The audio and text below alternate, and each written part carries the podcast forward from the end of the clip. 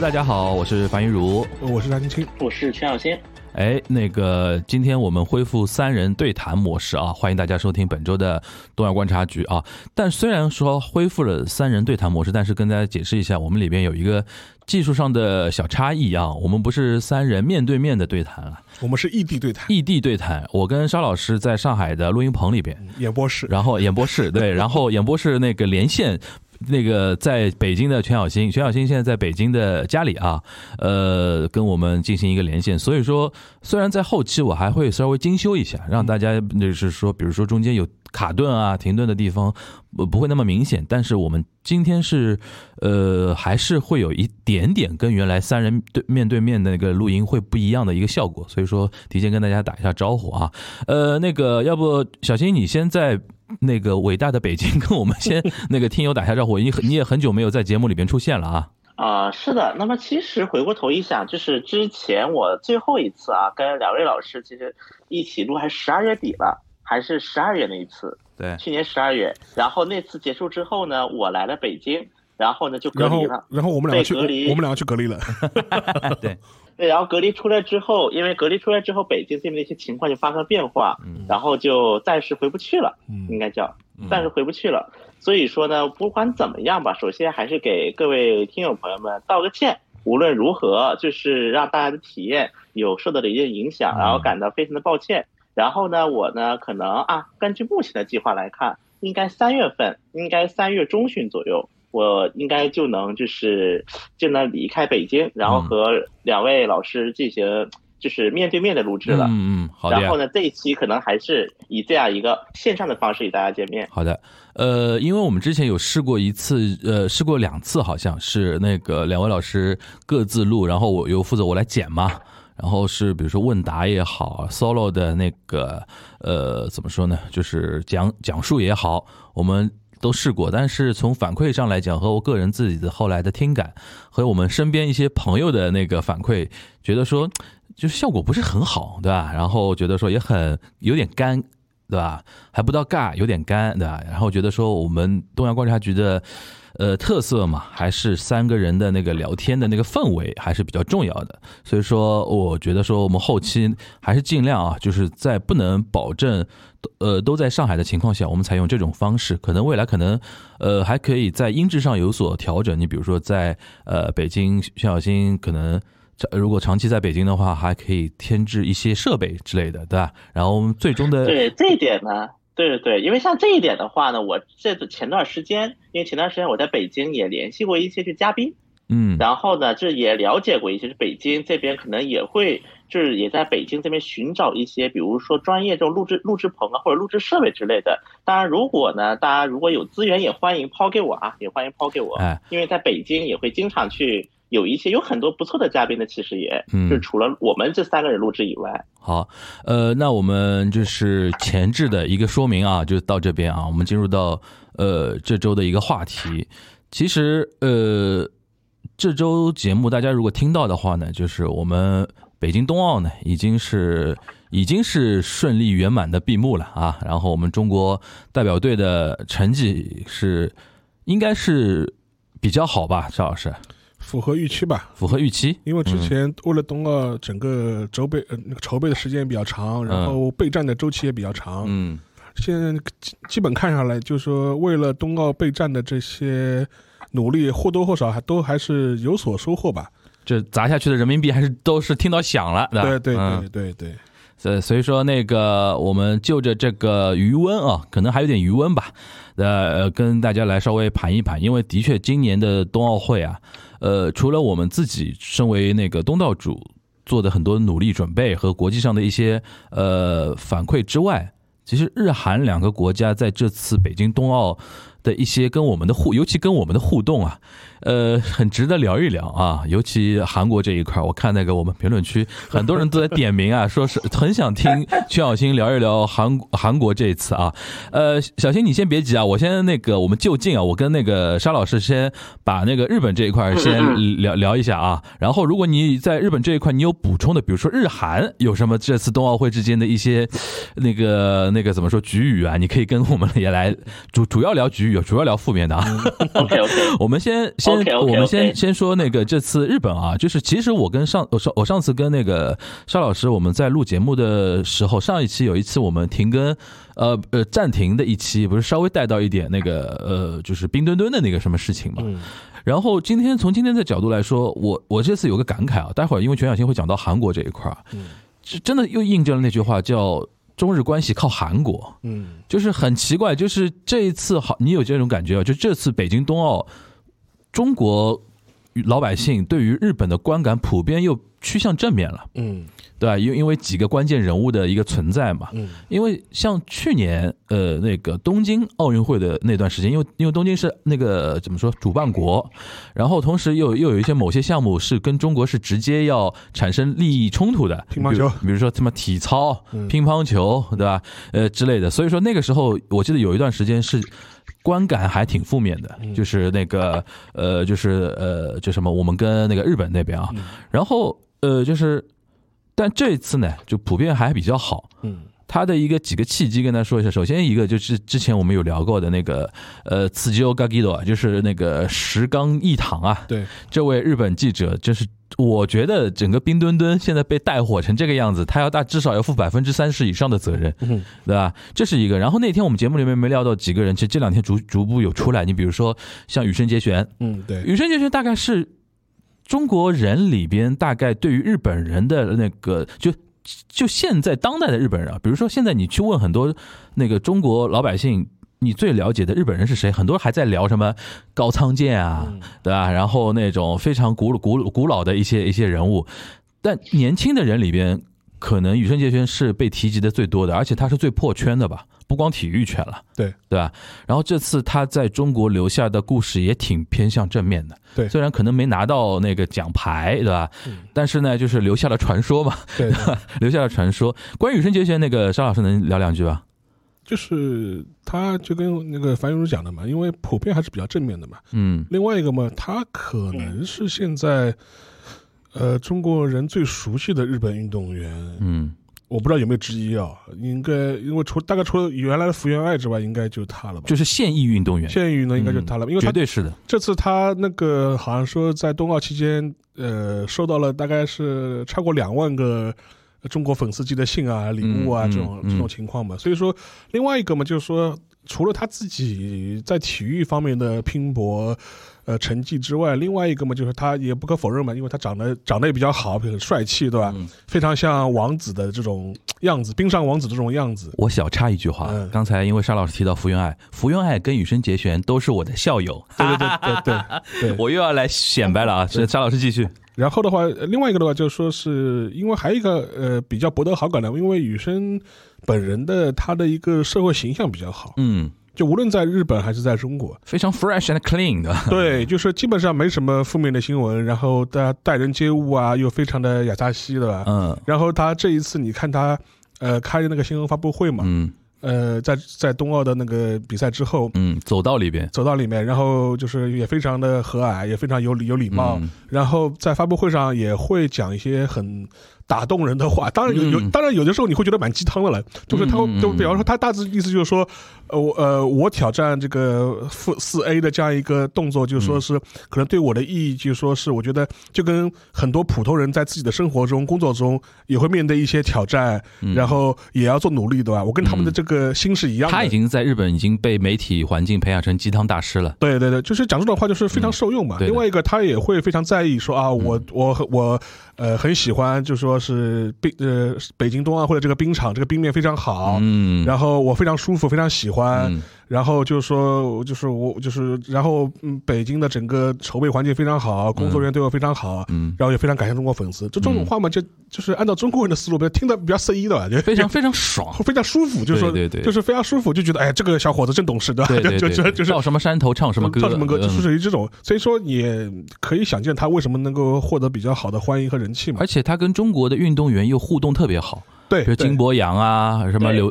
那个那个那个冰舞的两两个选手啊，今天不是又有那个把他抱起来那个动作嘛，几乎每年一抱那种感觉。而。且之前就是说是他前几年来中国比赛的时候，嗯。甚至也会什么打一个写个中文的一个一个字牌啊，就是说对对对感谢什么中国啊，就类似这种。，我记我记得有一年他在上海比赛的时候，不是还那个出出事故嘛，对对对，然后受伤受伤之类的，然后在受伤的情况下坚持比完赛，就是在他身上笼罩的所有的事情都是非常的跟比赛有关的一些正面的一些东西，然后还会说啊，就是不要怪那个中国选手他也不是故意的，就是说这是完全是个意外，就类似这种。对，呃，但是就是他至少展示在外面的形象是属于非常非常正面的。嗯然后今年嘛，可能最大遗憾嘛，就是看不到维尼熊的，就呃，对对对对，就是这个比较可惜。所以说，呃，总而言之吧，就是说他的这种形象，呃赛场内、赛场外，然后待人接物、媒体的这种形象，嗯都可以说是非常讨喜的。嗯所以他的欢，更何况他自己又有比赛的这种成绩在，嗯所以说获得这种媒体的追捧，或者是中国观众的肯定，也是很正常的，嗯，很正常的。哎，像小新，我我很我很想那个呃了解一下，就是韩国那边，嗯或者从你的角度，你对那个羽生结弦有什么要补充的点吗？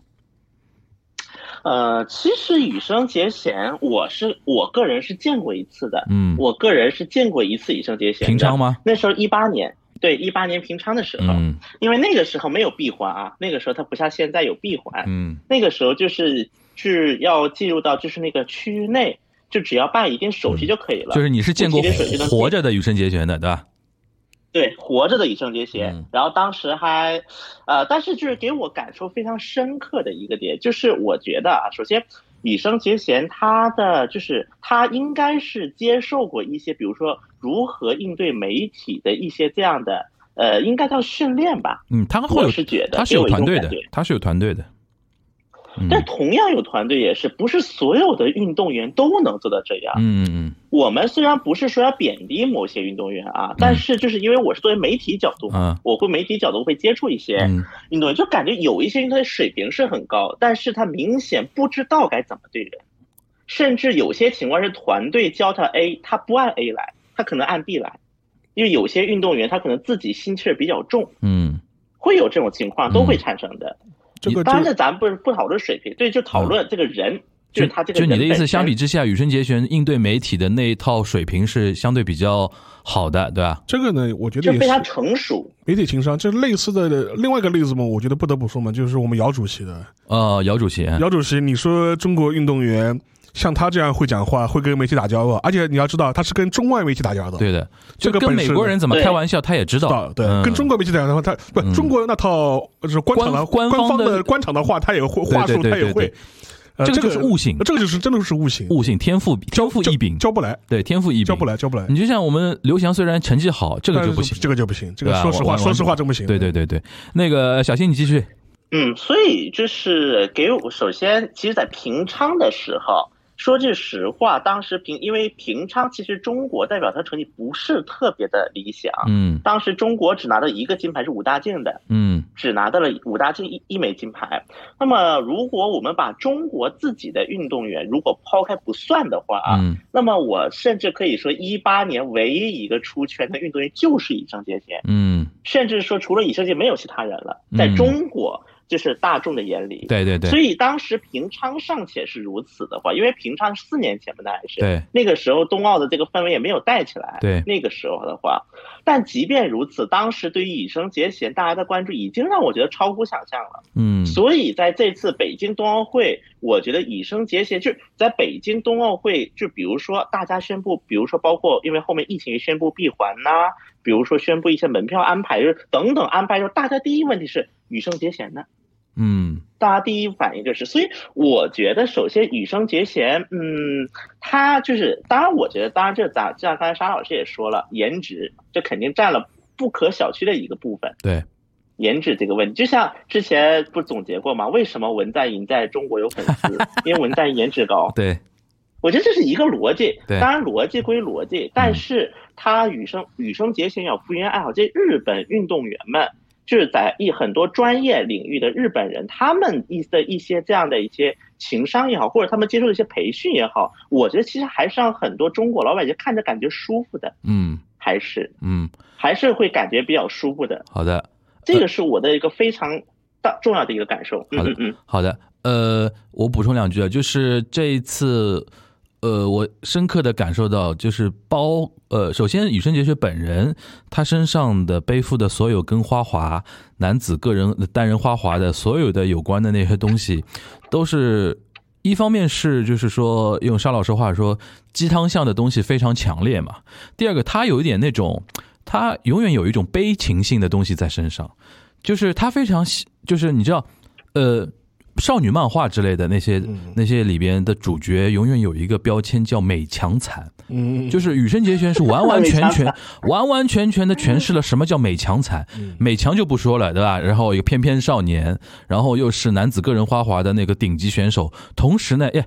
今年你看有一个有一幕，我跟大家回忆一下。他那个比赛比完之后，不是拿到了一个第四名嘛？对。然后在那个选手通道里边碰到谁啊？荒川静香，嗯，就是日本的他的一个就是等于说师姐吧，就同样是那个花滑女选手。然后她现在退役之后，自己成为一些比如说呃做一些记者啊，做一些主播的一些工作。她这次跟到北京前线来采访那个羽生结弦嘛。然后羽生本来已经有点像说。忍住了，就是说四呃第四名，就是给对他来说是那种呃失望和那种伤感的那种冲击，他忍住了。但是他在那个选手通道里边看到荒川静香的时候，他不行了。然后有一个有一段视频，大家可以可以可以呃可以搜到他。呃，想讲话的时候，他说：“这他妈的，就是说稍微等一下，让让他缓一会儿。”然后他自己面对一个墙壁，然后开始哭出来了嘛，那种感觉。然后黄川静香也说：“他说，他说，哎呦，你这么一弄，我也想哭了。”然后怎么讲？就那一段让很多那个女观众、女粉丝觉得很不舍嘛。呃，就是类似于像这种的例子，就是哪怕他在最强的时候，他身上永远有一种就是残破的少年感在那边，然后让所有的女观众就有一种看自己的那种弟弟啊、儿子啊那种不哎心疼就不。舍，所以说你像呃央视的解说陈莹，他也是完全是这种心态的，就是他对于羽生结弦没有任何就是那种都只剩下那个赞颂的词汇，然后把中文所有的那种高 高大上的那种词汇都不不吝于呃那个就是说送给他。这次虽然有一些人可能我觉得。哎，网络上总归有一部分人会比较敏感嘛，就是说会觉得说是不是夸的有点过啊，或者什么？哎，但是那个舆论没起来，我就看得出羽生结弦能量已经强到在中国这种热搜也起不来的那种程度了。然后呢，就是说整体的那个感觉嘛，然后呃，真的是无远弗届的一个影响力，而且甚至他从一定程度上真的是已经超过了花滑这个运动本身了。对，被中国的一些民众所接受。呃，所以说他的那个形象是非常值得。呃，探讨的，然后有有听友着重说说，呃，说那个你们能不能开一期聊聊聊羽生羽生结弦？我说开一期有点夸张，对吧？就是我们大概贡献了大概十几分钟聊一聊 羽生结弦的那个事情。但是，呃，我相信啊，就是今年已经二十七、二十八左右了嘛，可能对于下一届意大利的那个冬奥来讲，可能可能性比较小了。但他没说死，对，没说死。但是我们还是期盼着吧。他他哪怕到时候能上冰场，能那就是能。能开始展现这个事情本身，我相信很多人又会为之而流泪了，嗯，对吧？又收获一波流量，对吧？呃呃，然后说说两句，他可能就是刚才沙老师提到了，他其实不光在中国，当当然在日本肯定是没话讲的，就是顶级的那个阿斯利多嘛。他未来退役之后的一些呃个人发展，其实现在很多人也很也很关注啊。就未来他到底要干嘛？因为你想，他跟一般的那种运动员的那种面相还不太一样。就他会针对一些，比如说他是仙台人，对吧？会针对那个东北那个地震啊，然后很多一些社会的一些事件，他会有一些立场的表态和发言。嗯，总给人感觉他未来好像还是会释放一点能量在其他的一些领域里边吧，嗯对吧？所以说这个也是我们未来可以值得呃观察的一个点啊，这是一个。然后这次还有一个日本人可以提一点的，就是我们那个苏玉明的教练啊，佐藤佐藤康弘，嗯。他这下就是因为怎么说呢？就是有这么一个人在啊，就是感觉就是中日的那种友好的那种氛围。因为前两天我刚看到那个竹内亮采访他嘛，他自己很主动的讲，他说未来他想依靠自己的那种工作为中日友好做贡献，他都明说这个话的。嗯，哎，那就蛮有意思的这个这这个人啊。然后那个对于那个佐藤康弘，那个我们沙老师有什么有有有点可以补充吗？就是除了那采访过他嘛，当中当中有一段，他就是说，他说他在中国的时候也看抗日剧，就发现这个就是很多人叫佐藤的，日本鬼子叫佐藤很多，哎对，他就觉得他要为这个姓氏证明，他说要证明我们也是好人的，对对对对。然后这个点其实说的就比较有意思嘛，我觉得也也也也非常幽默，但也是能看出他自己本人就是说我有意为中日关系就是做出自己的一份贡献吧。嗯，另外一个还有一个我我注意到一些细节，就是说他跟小苏就是说是他就是小苏他整个一个就是就是每一次滑的过程当中。和一些相关的采访，我就看到他跟佐藤之间实际上是讲日文的，日文和英语，对，都都都讲。他就是小时候他也会讲一些日文啊，斯巴西就是这种这种话也会讲的。嗯，所以我就发现，就是他们这个师徒之间的关系是属于，呃，非常亲密的这种关系。他不仅一师一父，对他已经不是一个单纯的一个教练的感觉。对对对。然后他跟竹内亮也提到，他说。他这次从小苏身上感受到中国人传统中国人的那种文化对于老师的那种尊重，嗯，是让他有点意外的，嗯，所以说就是苏翊鸣肯定单方面是把佐藤教练一方面是教练，第二方面是老师，第二方面有可能是某种程度上的那个就是父亲一样的那种看那种看待，所以说你看他拿了金牌之后，他说他呃那个佐藤说整个那一天。呃，上午比完赛之后拿到金牌之后，他大概拥抱着拥抱他哭了三次，就是那个苏一鸣抱着教练哭三次，想想觉得自己那么多年太苦了，然后抱一抱哭一哭那种感觉，看得出来他很依赖他，对那种感觉。所以说另外一个嘛，就是说是这个他佐藤这一次，佐藤教练他这一次一个嘛他自己的一些表态就比较积极，然后他跟小苏之间这种呃就是师徒师徒情谊就非常动人的。嗯另外一个嘛，因为他。表现也的确是非常精彩。嗯，另外一个呢，我就也不得不是 Q 一下韩国了。我觉得这也是个对比嘛，因为因为你会反过来反过来就说，就是佐藤他帮中国的运动员拿了个金牌，实现历史性的突破。好，这个事情在日本不会激起什么很大的反应，就是说只觉得啊，你卖国了，就是就，哎，对对吧？对的，这就是我我翻遍日本的这种媒体，就是他甚至日本媒体也会报说啊，日本教练带出了一个。奥运会冠军，他是偏正面的，他是偏正面的。他意思说，呃，就是日本的教练，然后就是带出了一个呃世界冠军，对，然后一个不满十八岁的一个小将，对的，那说明我们日本在这方面的确是很强了，就是很很好。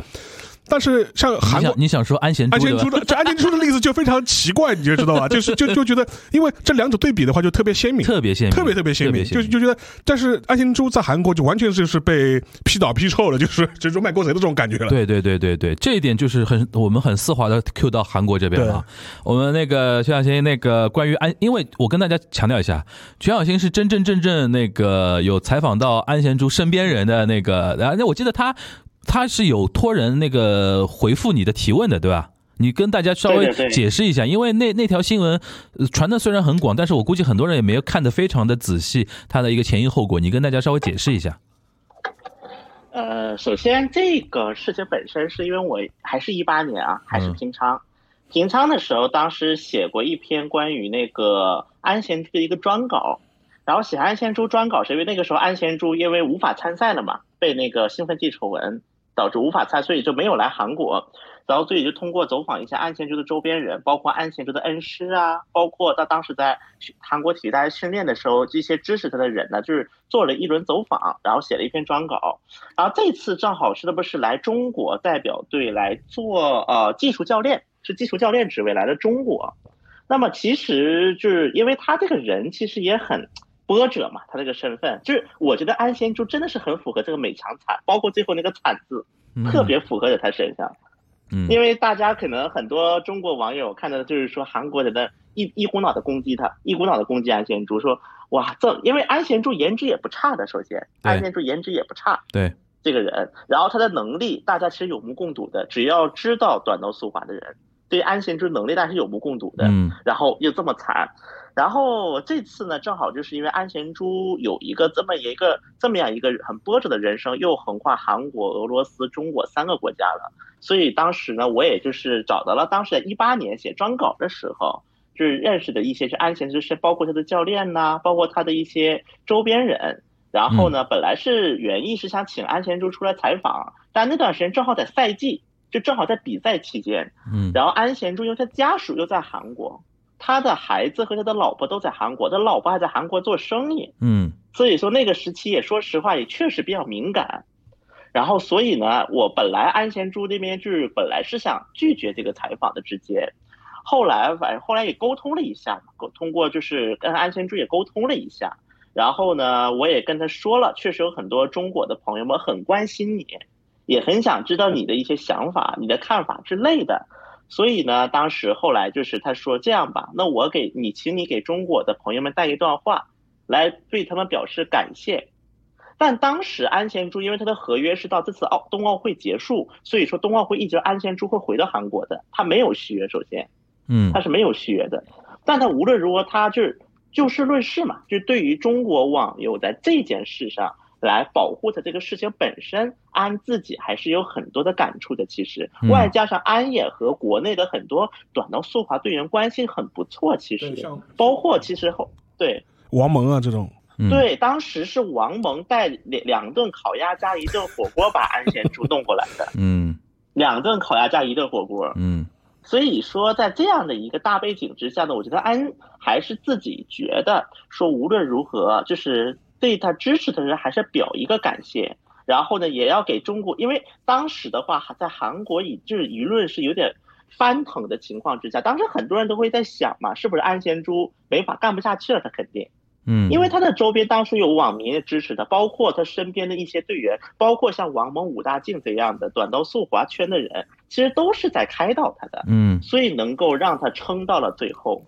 嗯，让他能够撑到最后，然后说，然后所以说第二天就是在我那篇。那个那段口信出来的第二天，安贤洙自己又发了条微博嘛，嗯，然后当时因为当时在前一天，就是他给我传完这段话的时候，其实我和安贤洙是有过一个沟通，我说这段话发出来，然后呢你呢，然后我我我就建议他，我说要么这样，你不是有开了微博吗？那么你是不是可以说？和大家去聊一聊你的生活之类的，排解一下你的心情。所以第二天他拍了个 vlog 嘛，嗯，他第二天拍了个 vlog，然后把给我这段话再写了一遍，嗯，我觉得这也是想稳定大家的一个心态，嗯，然后呢，也希望把这件事情不要上升到国家对国家之间，而是上，而是把它保持在一个个人以及一个运动员这么一个圈层来看。当然，实际上因为这个事情背后已经变得非常复杂，嗯，所以说这个。所以说，最后呢，就成了一个中韩之间的一种感情的一个对立，在民间就形成了一种。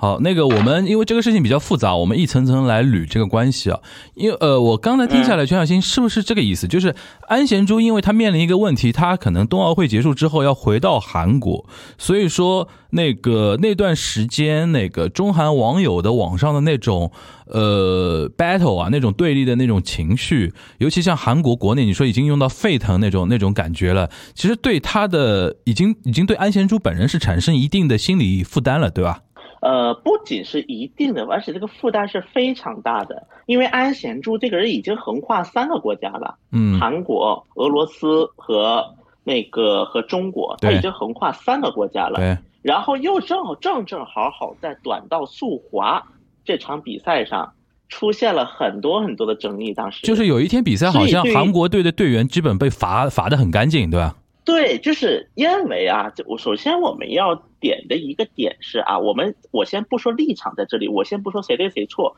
但短道速滑确实是一个很有判罚、很有争议的项目，嗯，确实是很有争议的项目。首先，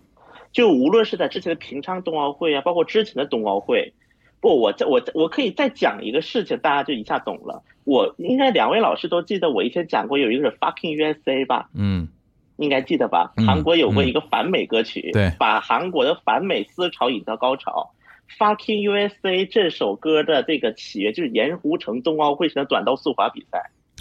嗯。而且短道速滑是这样，因为在韩国的冬季，尤其是冰上项目当中，因为韩国本国的资源也有限，对对，所以说韩国的金牌它是要依赖于短道速滑这个项目的，对，一直以来。当然，后来韩国自己的很多运动界的人士也去反思过，嗯，在大概是从安贤洙出走那个时候开始，嗯，韩国的短道速滑这个产行业内部已经开始出现了一些，比如说派阀纷争，这个咱不用说了，甚至说韩国没有一个国际教练，到了这个地步，嗯，韩国自己没有一个国际教练，嗯，就是他内部的已经很多问题都在逐渐的暴露出来了，嗯。然后呢，正好又赶上短道速滑这么一个事情，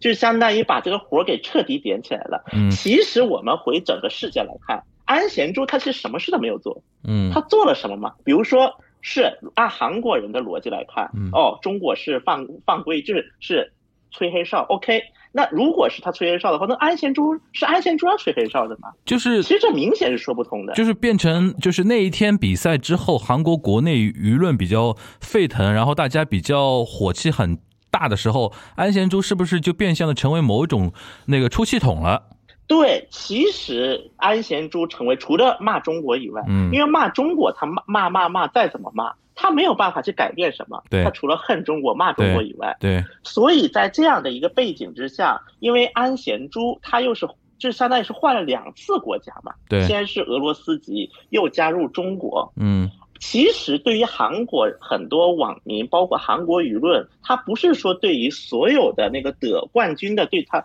女教练他都要这么骂，嗯。这个我们首先要看的这个本质问题。嗯像之前的话，中国男足对越南不是踢输了吗？嗯前段时间那一场，嗯就踢得很窝囊那一场。嗯当时越南队的教练就是韩国人，嗯叫朴朴恒旭。嗯但这个人虽然在韩国的时候呢被排挤，因为他最早是那个零二年世界杯希丁克的那个副手嗯，后来呢被排挤去了职业队，然后呢又被请到越南，结果在越南一下发达了之后，很多韩国网民是把他当英雄来看的。嗯，那我觉得插一句啊，就所以是那那嗯。那是因为越南的足球还不足以影响韩国的 不是因为他赢了中国，我也是啊，赢了中国嘛，对对对对对，嗯，一个是包括他没赢中国，因为他最早是东南亚得了冠军嘛，对对东南亚的联赛。所以说朴，这是为什么朴恒旭成了英雄，安贤洙成了逆贼。所谓的逆贼，在韩国人眼中，对，我其实很大一部分程度上，相当于是做了韩国网民一种情绪的出气筒。嗯因为在这个事情之前，其实中韩间已经在民间层面有很多很多争议了。你你跟我盘一下那么我刚才你跟我盘一下，就是对更早的我们就不用说了，嗯一些历史遗留问题、嗯我们就不用说。从开幕式开始，对所谓的韩服争端，哎，这个然后这个这个待会儿可以展开一下，对，对，然后先是韩服争端，然后后面的话又是又是韩国这边就是说中国的冰不行，北京冬奥会的冰都是还有什么还有什么冰冰雪质量还有不行餐食不行，对吧？啊，餐食这个其实是虚传的，我们必哦须要有一说一。哦，但是这当时因为呃，我就说冰不行的话，你看跟羽生结弦对比一下，啊羽生结弦在发布会上会讲话的，猛夸中国的冰场冰面非常好，对我非常受用，就是让我起跳的时候感到有力。继续继续，小心继我，觉得对，嗯。因为我觉得首先这一点，嗯我我们就是因为比如说羽生结弦福原爱，他可以说我为日中友好做贡献，嗯。然后他也不会在国内遭到一个非常大的反扑，但是在韩国的环境下，他很多韩国舆论是不能这么说的。嗯。如果他真这么说，很有可能就成为下一个安贤主了。嗯，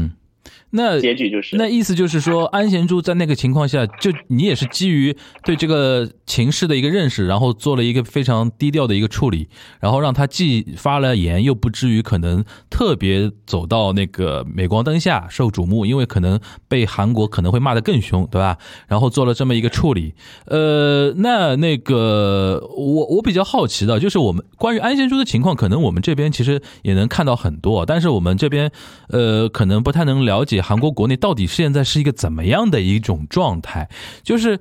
就给我一种感觉，现在韩国是不是在那个。呃，这段时间啊，尤其像那个黄大宪什么的被罚掉啊之类的那会时候，然后后面还有那个什么上领奖台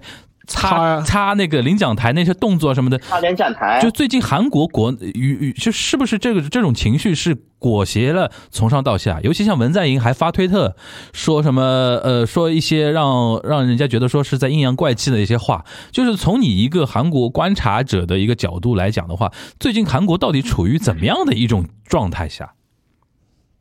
首先就是可能说一句不是很那个的话，嗯。但是在韩国目前的形势，一定程度上反对中国成了政治正确，嗯。一定程度上，嗯。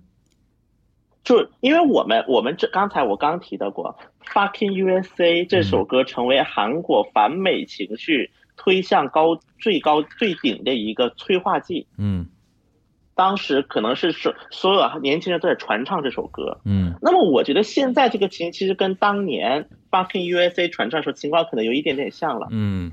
有一点点相像了。嗯，它的一个契当机是然，什么呢？我们还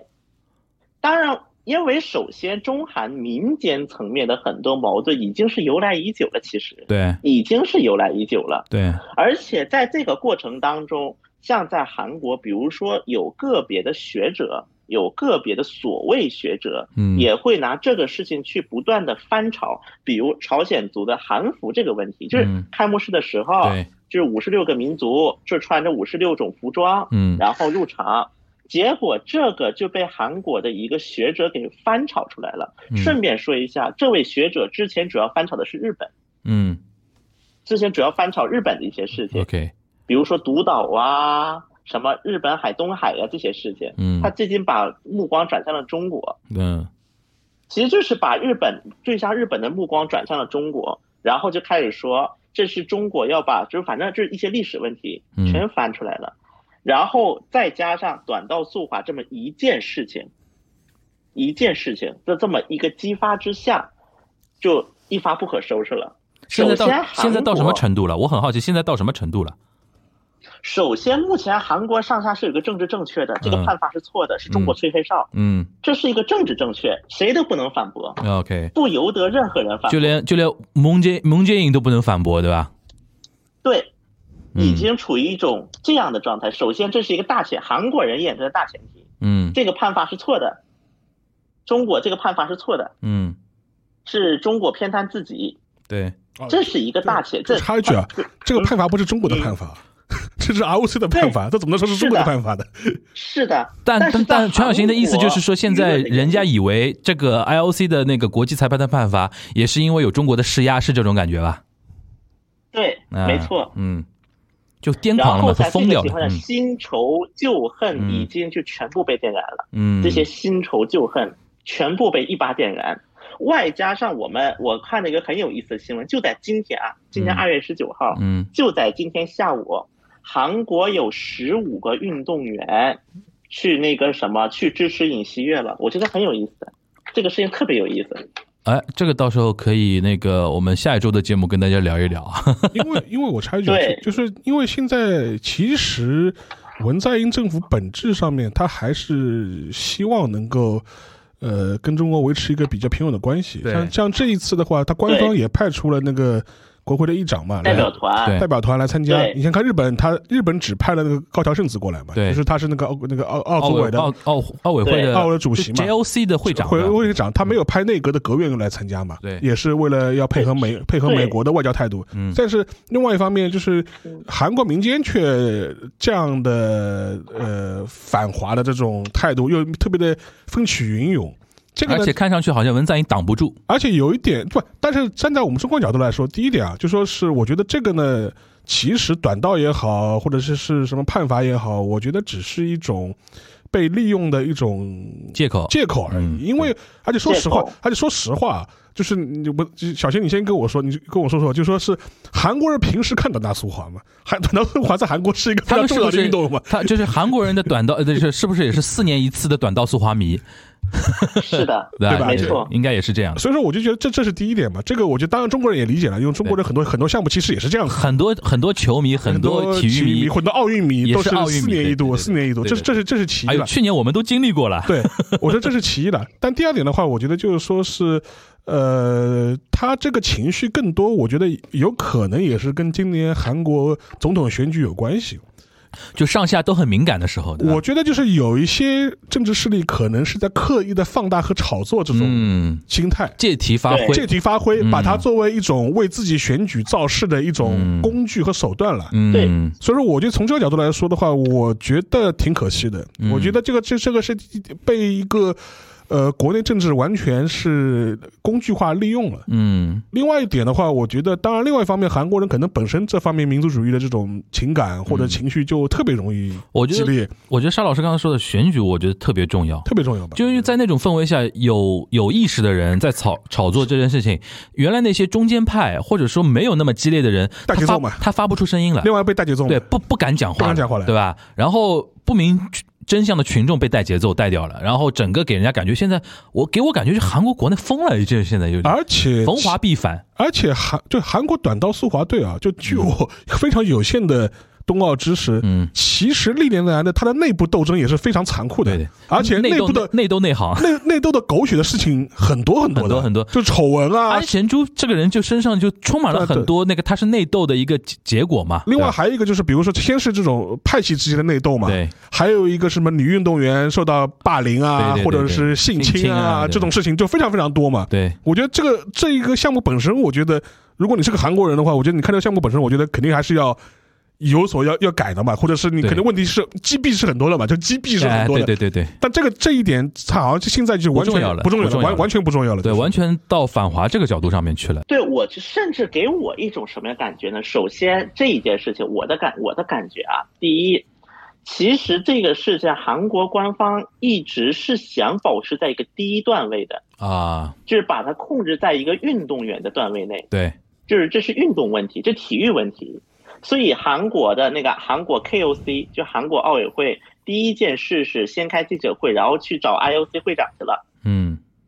然后后来那个刚开始就因为是韩国是派了两个代表嘛，嗯。一个是那个韩国的文化部部长，还有一个是韩国的国会议长，派了两个人两个代表过来。嗯。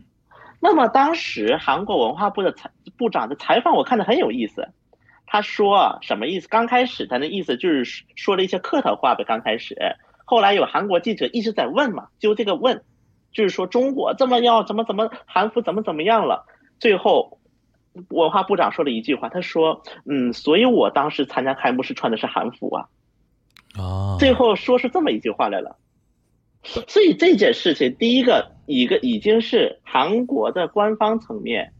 应该是没有想把这个事情弄得这么大的。嗯我觉得这是很显而易见的。对因为包括我也看了后续在野势力希望搞大呀，对，在野势力希望搞大，就是那开开幕式那个韩，这不只是在野势力，就开幕式那个韩服的事情其实我感觉站在我们中国角度其实也觉得非常奇怪，就是属于这种，就是就好仿佛韩国人好像之前没听说过中国有五十六个民民族一样朝鲜族一样的，因为你们韩国人不也不是韩国不也发那个签，就是那个同胞签证的吗？就是朝鲜族难道不难道不也是你们同胞吗？就这个事情，首先啊，我们就是把这个事绑大，其实不只是在野势力，嗯即便是执政势力内部，也是有一部分人是希望把这个事闹大的。，OK，因为我们之前节目分析过，说其实对于韩国的政客来讲，给给比如说给文在寅政府扣上一个反华标签，对于有些人来讲，这是非常方便的一件事情。比如说你跑你亲中，你亲中，你亲北，这么一扣。这个对于他们来讲，比如说他们去说服所谓的民众啊，都是很方便的事情。嗯对于很多政客来讲，OK，我们之前这个分析过这一点啊。嗯另外一点呢，让我感觉还有一个印象很深刻，就刚才沙老师也提到韩国短道速滑队这个事情啊。其实，在韩国相当长一段时间以来，对于韩国的韩国叫冰上运动联盟，就联盟嘛，就组就协会嘛，一直是骂声是非常大的，甚至有人管就是那个冰，因为它是冰冰盟嘛，就冰联嘛，嗯然后就管它，因为在韩语这个冰联和那个骂残剑的时候，那个病身是一个音，差不多一个音，嗯嗯就是说是那个，就是说病身嘛，就说就说是兵身，就是骂嘛，就是骂联盟是击毙。嗯，然后当年朴槿惠啊、文在寅呐、都出面去查过联盟的。对，我甚至有一种感觉，这次这么一闹之后，大家的注意力开始被转移了，谁都不有，谁都不提联盟了。就是冰联其实主观上也希望大大家不要太关注他的一些击毙的问题，当然了，对吧？尤其是对于当政的派阀来讲，嗯当然这一点呢，我还得纠正一个点：安贤洙不完全是呃派系斗争的受害者，嗯，他曾经受过益。安贤洙最早是因为派系斗争受，他是从这个体系里面起来的，肯定又受过益，又受过打压嘛，对吧总？之一句话，就红通县里没好人。对对，红通县里没好人嘛，对吧？但是因为安大家肯定安贤，一方面是他能力太强，嗯一，方面他确实能力强，对这个人，对另外一方面他跟中国的运动员关系好，对，第三个安贤洙因为能力太超群了，嗯所以说反而打压，反而他没有什么陷入犯规这种争议的机会。嗯，那我滑得够快就行嘛。对，我滑得够快就行了呀。按理来讲，行，所以说在这么一个情况之下，这是安贤洙的，这这是一个，还有一个我想说，刚才我们提到以圣结弦，嗯我们提到了以圣结弦的那个这这种就是我们的观感嘛，嗯我觉得还是一点，韩国的民族主义是比日本要强，这是一方面。对而且与此同时，我像我还是那句话，我觉得中韩目前的民间交往的底蕴太浅了，以至于说没有人能够像，比如说像福原爱呀、像羽生结弦这样能够挑起这个大梁的。我在目韩国目前是没有看到。当然，另外一点就是韩国为了韩国的很多运动员要去迎合他们的这种国内的舆论，以至于说他们有时候不能把话说得很开，嗯以至于不能把话说得很开。外加上中韩之间的这个民间交流的底蕴，其实一直是很浅很浅的。我可以这么说，比如说大家一说中日交流，比如说大家一想就是羽生结弦，或者是福原爱，或者等等等等等，竹内亮能想起几个人来？大家一说中韩，我相信没有人想起人来了，嗯，就没有争议就是的，能让中国民。间交流的基础本来已经非常弱了，然后经不起冬奥会这种争议的摧残，对吧？嗯，是的嗯，我觉得是完全经不起摧残。OK，那关于那个冬奥这次那个韩国这一块，你觉得还有什么补充吗？比如说日韩，或者说刚才中韩之间的我们没有提到的一些点，你还可以再补充一点吗？当然，我个人还是觉得说，有些是因为其实在中国这一侧和韩国这一侧都出现了一些 fake news，嗯就是涉及到中韩，比如说说什么日本媒体，就是说什么日说什么日本媒体日日本就日本打韩国脸，投诉韩对吧？国运动员。对这个事情呢，据我所知，嗯至少韩国方面是没有提出过的，说就是那个什么东西不好吃日本方面来投诉。嗯但是东西不好吃，这个谁提过呢？嗯这个韩国媒体是炒过的。嗯韩国媒体的意思是说，这都大鱼大肉的。就是韩国，他当时炒这个的目的，一方面是为了迎合韩国国内的一些情绪，嗯。另外一方面是为了他要突出他们韩国的准备有多么的密切。因为韩国像之前东京不也出过就是带盒饭这个事儿嘛，嗯嗯韩国在北京也干了这个事儿，哦，韩国在北京也干了这件事儿。OK 所以其实韩国运动员压根儿就不会对于中北京的残暴，因为他们自己有他们自己的参事中心，OK。而且应该是全球唯一一例，OK，应该是全球唯一一例了。应该是应该是，就他们有自己的餐食中心，嗯他们有自己的盒饭。因为因为毕竟美国运动员都拍 vlog 是怎么样去餐厅打卡，怎么样买东西，嗯，就是也是拍着的嘛，就说明美美国运动员也是在餐厅吃饭的嘛。对对对对对，那个全小新，我你你觉得四年后他们在意大利也会自己带餐食吗？这是韩国的惯例呀，东京会、北京会，为什么意大利不会呢？呃 除非说韩国那个时候代表团没钱到了，说带不了餐了。那以前奥运会他都是自己带的吗？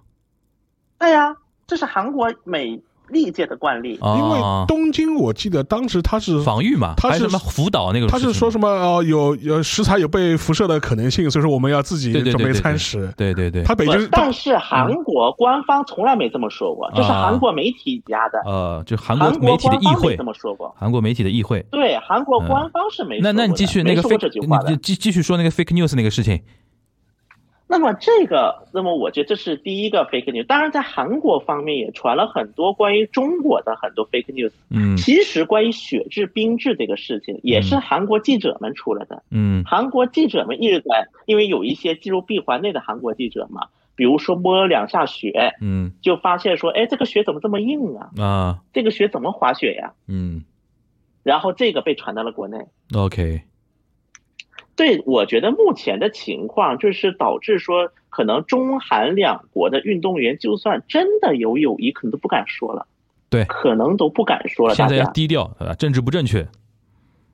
对，可能都不敢说了，反而嗯变成了一种。对对，因为我看之前其实国内媒体发过一张照片，我看好像是中国运动员、韩国和荷兰运动员，对对对，就是当时得一二三名之呃，后，短道速滑女队，然后那个冠亚冠亚季军，然后大家一起拍照，然后中间其实中国女队队员跟韩国女队队员关系还挺密切的。对，所以说我觉得有些时候大家可能已经都不敢去，比如说去做一些示好了。对，就比如说，如果安贤洙现在还是韩国队的话，那么大家会对于安贤洙的观感会是什么样子？就比如说，如果安贤洙当时没有入俄罗斯籍，嗯所以我觉得有些东西，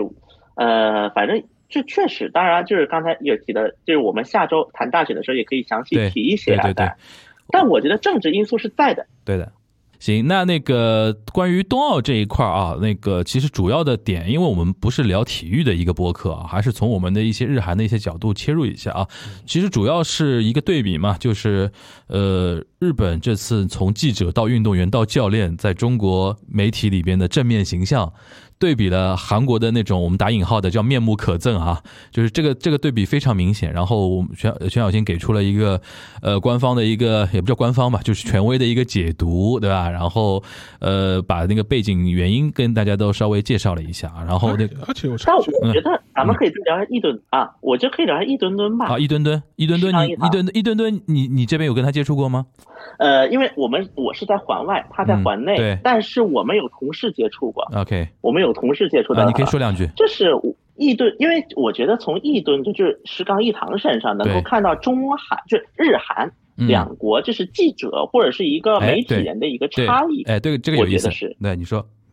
对，因为我记得啊，当时我没有记错的话，其实石刚一堂他，比如说他去做很多新闻，他其实不是一个新闻的角度上做，嗯，他更多是一种，嗯，作为一种，也不叫综艺吧，但是有点偏向于娱乐化的这这个这个这样吧，就是徐小仙，我先跟大家解释一下他的一个背景啊，石刚一堂是一个呃日本，呃，就是我上次有提到，就是。呃，四频道，霓虹 Telebi 日本电视台的一个晨间的一个，它叫情报番组 j o h o b a n g m i 就情报番组这种节目的类型呢，既不既不是 NHK 那种新闻播报节目。也不是那种 variety b a n g m i 就是那个不是综艺节目，它是介于一种既跟你聊了新闻，同时呢又是那种评论啊、评述啊、插科打诨型的那种综呃那种新闻类的那种节目，呃，然后他是这个节目的专属的一个前前线记者，然后连线，他的一个点呢，契机的点呢，就是他在去北京的路上，到了北京之后呢，他的那个外套啊。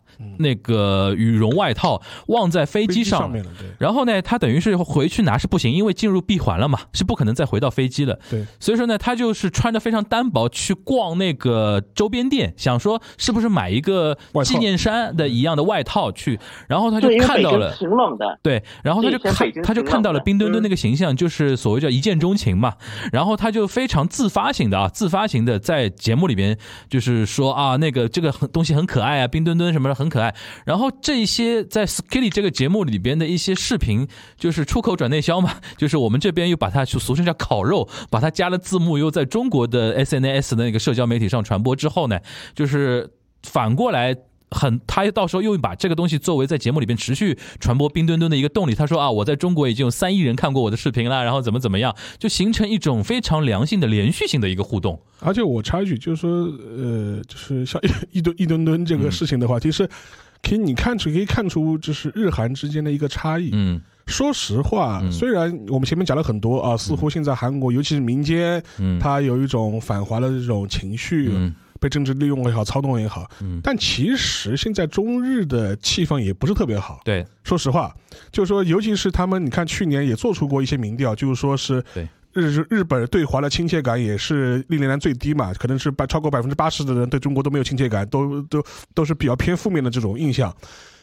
而且这一次日本政府官方的表态，甚至都不如韩国积极，韩国都派官方代表团，级别蛮低的，级别蛮低的，这后就派就派了一个奥运奥运官员过来，对对对，所以说。呃，但是即便是这样子的话，你就可能看出日韩之间的差别了。嗯，韩国那边似乎是从媒体记者到运动员到所有的这种媒体都要读政治的空气。对，现在政治空气是反华的。对的，所以说我们都不能讲中国任何好话。对的。哎，但是日本似乎就没有完全没有这个顾忌，他没这个包袱，好像就是他虽然看上去是说，哎，中日关系现在比较低迷，就是没有什么特别大的亮点。嗯，而且好像似乎负面新闻也很多。嗯。呃，但他并不妨碍他。我觉得我看到一个很好的事情，我可以很自发的去讲。对他不会认为他对他来说是一个政治上的包袱。对这一点呢，我觉得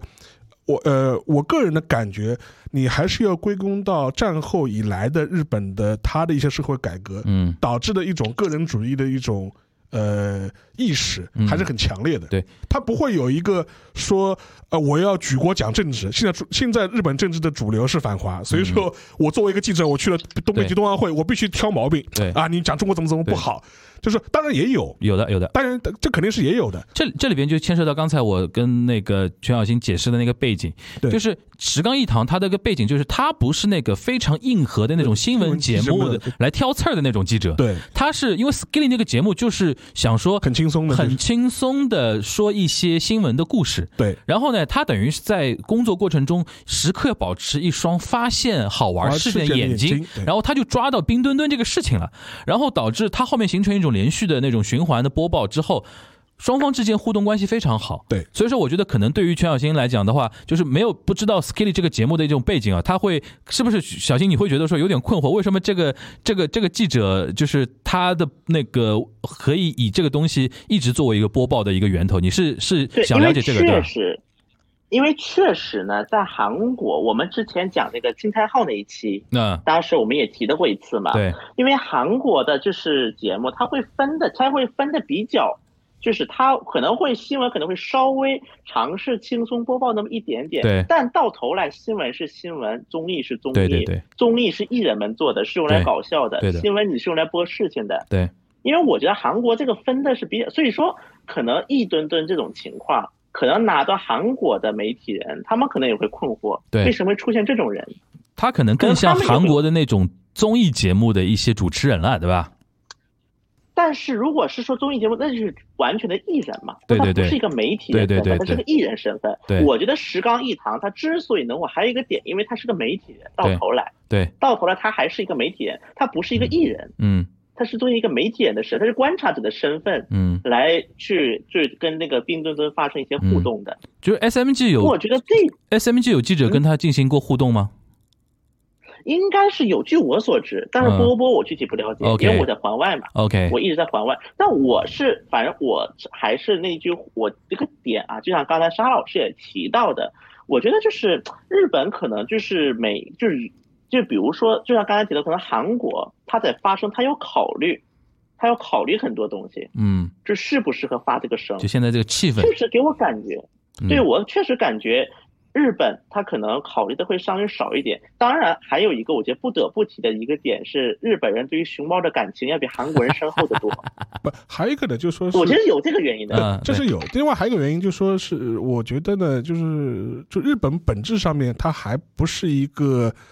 呃政治挂帅的社会。对，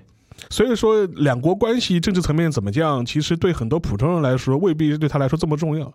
嗯，所以说，很多媒体报道的时候，他也不会把这个政治考量可能先放在一个嗯挂帅、哦，我们先考虑我两国政治关系怎么样。他有的时候这方面反而会看得比较淡一点。其实沙老师刚才那个说法，也其实印证我这么这几年的一种感觉，日本人其实已经把奥运这个东西偏向个人主义化了，是的，他不把奥运跟国家战略、国家形象那么高度挂钩，当然他有与他的他他有所谓的金牌战略啊。他有金，牌战略，但是问题是，归根到底，这还是一个运动员个人的舞台。对，呃，所以说这一次，像我前两天啊、呃，就就应该前天了，就是我看那个就是就女子花滑那个决赛的时候，嗯。就特别特别感触。嗯，就是我们当然知道，现在支配整个女子花滑的肯定是俄罗斯。俄罗斯三朵小花嘛，对。就说就说，而且而且而且他们内内卷的也非常残酷，非常卷，非常残酷。嗯，但是那那一天，我就觉得，我给我感觉只有第三名是开心的，对，第三名版本版本花枝，他是一个意外拿到了一个铜牌嘛，就是他是他是真开心。他，是真开心，他是真开心。对。其他几位俄罗斯的小花们没有一个人开心。表情都很非常复杂。对，因为他们那个教练那样子就很凶啊，对表情都非常复杂。但是你看到的时候，你看就是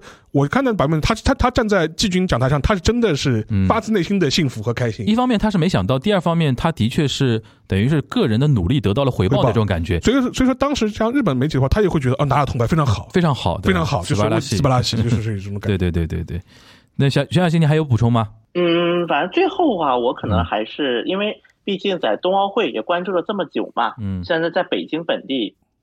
就是北京啊，虽嗯。然说我在环外，我没有进入到环内，但最近这个事情啊，这一些事情，其实我觉得到头来还是那个信息的不对称，嗯，其实还是一个信息的大规模的不对称。对，尤其牵涉到涉外的啊会，上集体爆发，对对，集体爆发了对对对，这一次。行，然后呢，尤其外加上韩国的一些情况，嗯目前所处的情况，嗯就导致了现在的这一系列的争议出现。嗯，因为那个，我觉得韩国这个国家社会的一切问题，万恶的根源就是选举啊。